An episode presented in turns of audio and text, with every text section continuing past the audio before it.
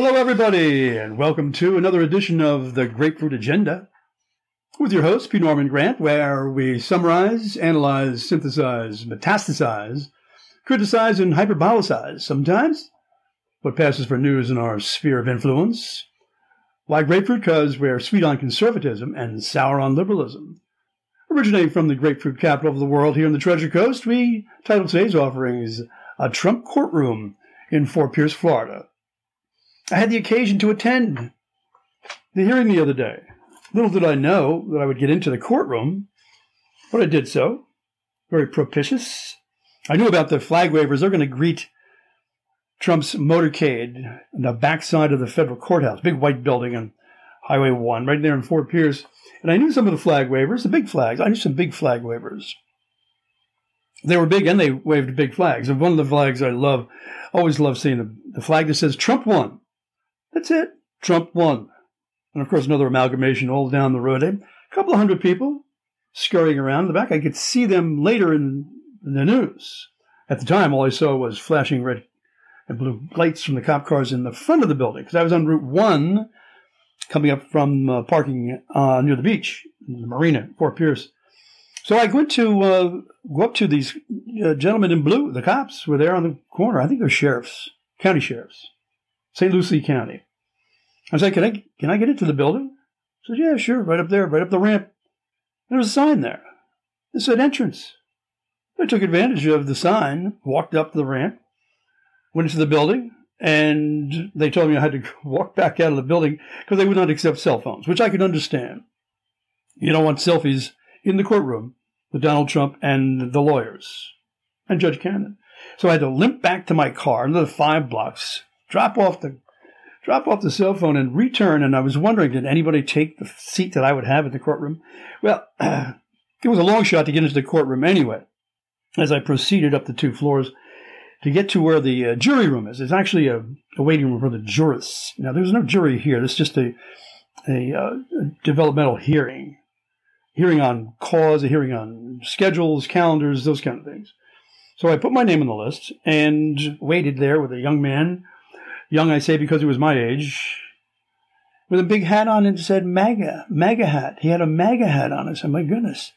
Oh, wait, what hat do I have on? I remembered the hat a young young radical right wing young man gave me this hat and it says Trump 2024 stop the bullshit. So I'm in this room with the suits and the skirts. I mean, there's 30 suits and 20 skirts and and all the uh, new shoes and fresh faces you can muster waiting in into the trial. I guess most of them were reporters from the Sarasota News or the Tampa Bay Times or what's the other Tallahassee Democrat? I love the name of that paper, the Tallahassee Democrat, or the Washington Post could have been there. Later on, I, I was on the Washington Post comment section writing something, and somebody said that she knew somebody who was in the room from CNN. I said, "Well, you don't think I was there? Well, why don't you why don't you ask her who was the guy with the flowered shirt in the back row, sitting with the suits and skirts, and one man with a well, we didn't wear our hats in the court. You couldn't wear the hats in the court, but uh, unshowered and with the flowered beach shirt on was I, waiting for Judge Cannon to come out. And she came out, and I looked over. There's Donald Trump looking angelic, beatific, graceful, confident, tanned. I don't know if it's a commercial tan, could be a big pharma tan. But he doesn't have the the white eyes like the people have the, the regular tan, the pool tans with the raccoon eyes. No, no, no. He was skin was perfect condition, and he wasn't. He's not a not a fat man. He's he fit his suit very well. People think he's overweight. He's not overweight. He's like a strong guy, my age. And he looked comfortable, looked confident. And he had his lawyers there, a couple of lawyers, um, which we'll talk about, whom we'll talk about later. But as the hearing progressed, we could see what the uh, the agenda was. The agenda was about the calendar and the schedule. And how could how could Trump be uh, there in Florida with all these impending cases in Georgia, Oh, that's a beauty too. Georgia. Georgia's maybe being dumped as well as a couple of other indictments. But as New York looms, they were getting into the calendar days. How can he make it back to Florida the next day after he was in, in New York City? Things like that. So they're they're scurrying around the, the possibility of delaying, delaying if not before the election, delaying it until after the election. Well, The first guy I saw in the courtroom, the first lawyer, he was a Mr. Bratt. Now these are these are uh, not onomatopoeia, but names that fit, names that fit the image of the person. This guy looked like a brat. He looked like a rat. He looked like vermin. He looked like he looked like a raccoon. Uh, short, squat little guy, and he was scurrying around there, hoping that he could make his life and his great grandchildren proud because he's going to put Trump in jail. This is his, this is their motivation. So Mr. Bratt gets up there and starts to talk about the people want the people want law. They want the justice. They want the consequences of this criminal action because the American people just want to see this, this deserving young man, deserving old man, get what's due him, this criminal activity. So I'm, I'm looking around, this, this guy is really a rat. And I'm looking around at the other lawyers, and they're, they're very well focused. All, what I'm focused on, too, is the haircuts and the suits and the expense that these people went through to get at Trump, to put him in jail. This, this is not about the law. It's about putting a, a competitive campaigner the candidate that's probably going to win the presidency if he's not put in jail. Because it, as polls show, there's some weak-hearted people out there, independents, that may not vote for Trump if he gets found guilty of one of these phony indictments. But I'm looking at the, the haircuts. I remember John Edwards had a $650 haircut. I said, well, that'd be one of the reasons that he lost his candidacy for the presidency. Because it just, he looked like he was just too well shaven, too well cut. And I was just wondering how much these haircuts cost on these lawyers. I'm looking at the the flamethrowers. I mean, they have the uh, well, I think they remember like creme brulee. When you do a creme brulee, they come up with a little tiny torch, and they they they fire the sugar up right on the creme brulee. Let's see how they do their haircuts. This is how John Edwards did his haircut. They get a little a little fire, a little flamethrower on their hair. They they, they all of them had it except for Trump. Trump had some nice natural looking hair, but these guys had and the suits. I could see that these were. In fact, I was once thought this could be a conspiracy by haberdashers. In London, they call them the haberdashers, the clothiers. How about if this whole this whole rigmarole of all these trials and all the legal illegal activity around the country was really developed by a nasty conspiracy of clothiers who want to sell Brooks Brothers. They could be the people, be people behind the conspiracy. Hart Schaffner Marx I wrote down. David Aboud from New York. Maybe it's David Aboud who's actually creating all these cases so he could sell suits. Joseph Banks, even. Oh, just for men. it could be. How about the people, the people who are clothing these people might be the ones in charge. So I'm looking at the way these people are presenting themselves and I can just see the fangs come out. Out of these beautiful suits, underneath these beautiful haircuts. The, the cost of the haircuts, maybe if you evaluate it, the cost of the haircuts in that courtroom, it probably could be the sum of a gross national product of a small country. The haircuts in that room. But let me delay no further. I, have got to see this guy, Bratt really present his stuff. And he was just, he was just appealing. He was begging. And so was the other one. The other, the other one was just, they're waving his hands. We, we have to have justice in here. And of course, Blanche, that was, uh, that was Trump's lawyer. Mr. Blanche, uh, he had he had um, a perfect little smile on his face, and he could he was actually deriding. He was deriding some of the accusations that the Bratt team was making. So you know they were not researched enough. Some of the ideas weren't researched enough, and and Trump's lawyers said, well, we have to have more. We have to have more evi- have more evidentiary hearings. We have to have a compel a motion to compel to actually have more information. For instance, Nauta was the the guy who moved the boxes around down in Mar-a-Lago. And Mr. Nauta was there, and his lawyer. His lawyer was putting out that the, the guy moved boxes, but he never opened the boxes. Who can prove that he saw inside the boxes and moved the boxes? And so why is he charged with obstruction of justice and of looking inside privileged information and confidential and secret materials? He was hoarding them too. He never opened the boxes. He was charged. He was charged with opening them. So as the, the hearing went on, you could see the uh, idea. The idea was to prevent prevent Trump from being president. That's really what they wanted. This is what Jack Smith. Oh, did I say? Oh, Jack Smith was there too. Jack Smith is like five feet in front of me. I said, "Who's that scruffy looking vampire up there?" He's a scruffy looking man, a vampire. with with uh, he just looks dismal, dismal. And he was there with uh, with Bratt and the other the other lawyer, and he was just a witness. Is that him? So my friend Maggot, Mr. Maggot, next to me, looks over and he starts whispering to me. He said, "Oh," I said, "Bob, don't be getting too loud, but I'm going to get kicked out of here." But he's looking at us. Oh, look at that's that's Jack Smith there. Jack Smith is as uh, as a puppeteer. I'm not sure who the puppeteer of Jack Smith is, but they have this lineage. In fact, one of the things that Trump's lawyers brought up was that this is a political persecution. As a matter of fact, they're trying to ta- tie in the reason that the FBI raided the Mar-a-Lago property, unlike raiding Joe Biden's garage or even Obama's garage, stuff that he left in Chinatown, in Chicago. I mean, these people do have top secret and secret pieces of information. It could be a, a picture. It could be a picture that they designated top secret or secret or classified because there's a picture of a maybe an FBI agent or a CIA agent in the background. That's some of the reasons that they classify these things.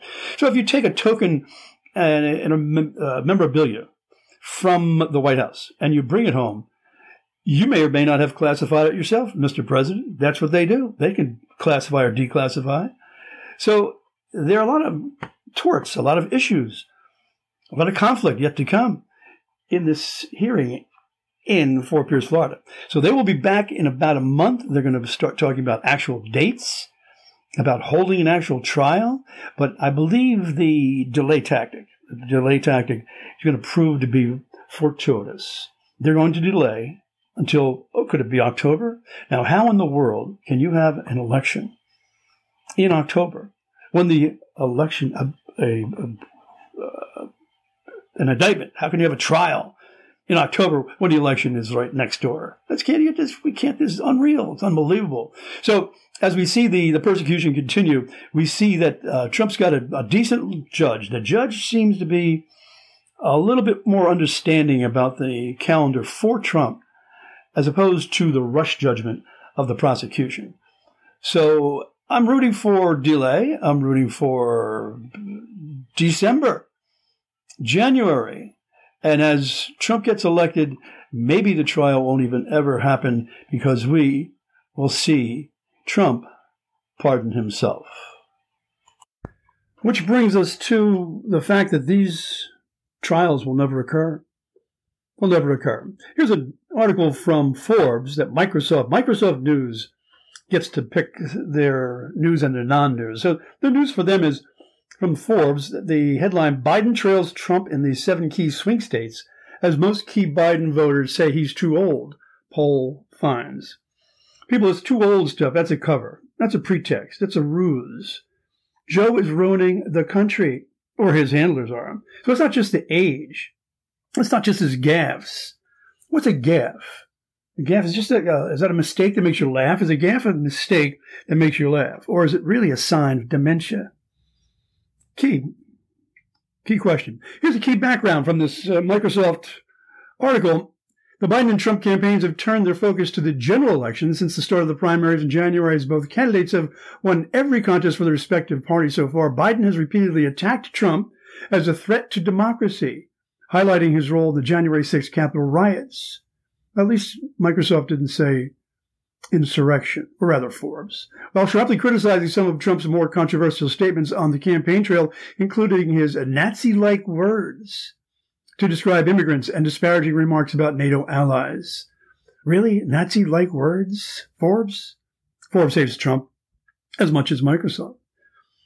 So um, it could be seen that, uh, meanwhile, this campaign is centered around his own legal woes, Trump's legal woes, claiming his four criminal indictments and various civil cases are the product of a justice system co opted by Biden's allies, seeking to prevent him from being elected again. The prosecutions are led by yada yada. Uh, and the special counsel, federal, federal special counsel, Forbes says, will operate separately from Biden. Really?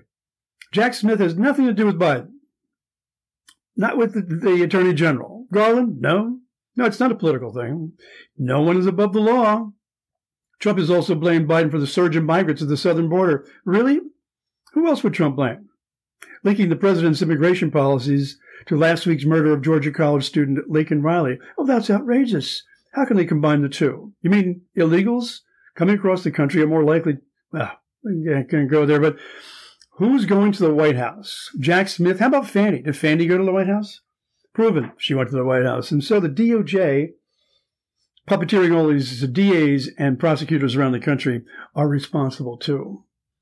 Biden is averaging, um, Biden is trailing Trump by an average of five points in the seven swing states. This is part of the same article. Uh, not surprising. North Carolina, Arizona, Georgia, Nevada, Pennsylvania, Wisconsin, and Michigan, the Bloomberg Morning Consult poll found that this is March 2nd, people. When it comes to feelings about how dangerous the candidates are, Biden has a significant advantage over Trump, with 45% of swing state voters saying Trump is dangerous versus only 34% who said the same about Biden. And Microsoft loves this. Microsoft hates the Trumpster. All right. So let me read you the exact numbers now. For the first time, Trump is ahead in Pennsylvania. That's the stubborn one that has been bugging us. So this is from Real Clear Politics and the polls that they have. This is Bloomberg's poll. Bloomberg's swing state polls, okay? If you think there's going to be a trial in April, March, June, August, September, October, I wouldn't bet on it. I wouldn't bet on it. I'd go to Hard Rock Bets and I would put down some money on this ain't going to happen. Bloomberg swing state polls. Arizona, Trump up 49 over Biden 43. Wisconsin, Trump 46, Biden 42. Wisconsin's been stubborn too. Georgia, Trump 49, Biden 43. As if 2020 was an aberration. Because Biden beat Trump, do you think that he would be behind, be behind by, by six points right now? North Carolina, Trump 50, Biden 41. Pennsylvania, Trump 49, Biden 43. Trump up six in Pennsylvania. Michigan, Trump 46, Biden 44. Nevada, Trump 48, Biden 42. So you see, the swing states seem like Trump won't be swinging. He won't be swinging from any hangman's noose anytime soon, grapefruiters. So I've enjoyed the trial. Um, hope to go to more, but not not uh, not Trump's. Let's go to Biden's trial. Let's go to one of the Biden's trial. James Biden, Hunter Biden. Let's go to another trial sometime soon. a lot of fun. By the way, don't forget to buy my book, Tales of Young Patriots, a young adult, 12 short stories. Got to get them for your kids, your grandkids, your great great. Do you have great grandkids? Tales of Young Patriots. You can get it on Amazon. You can Google it.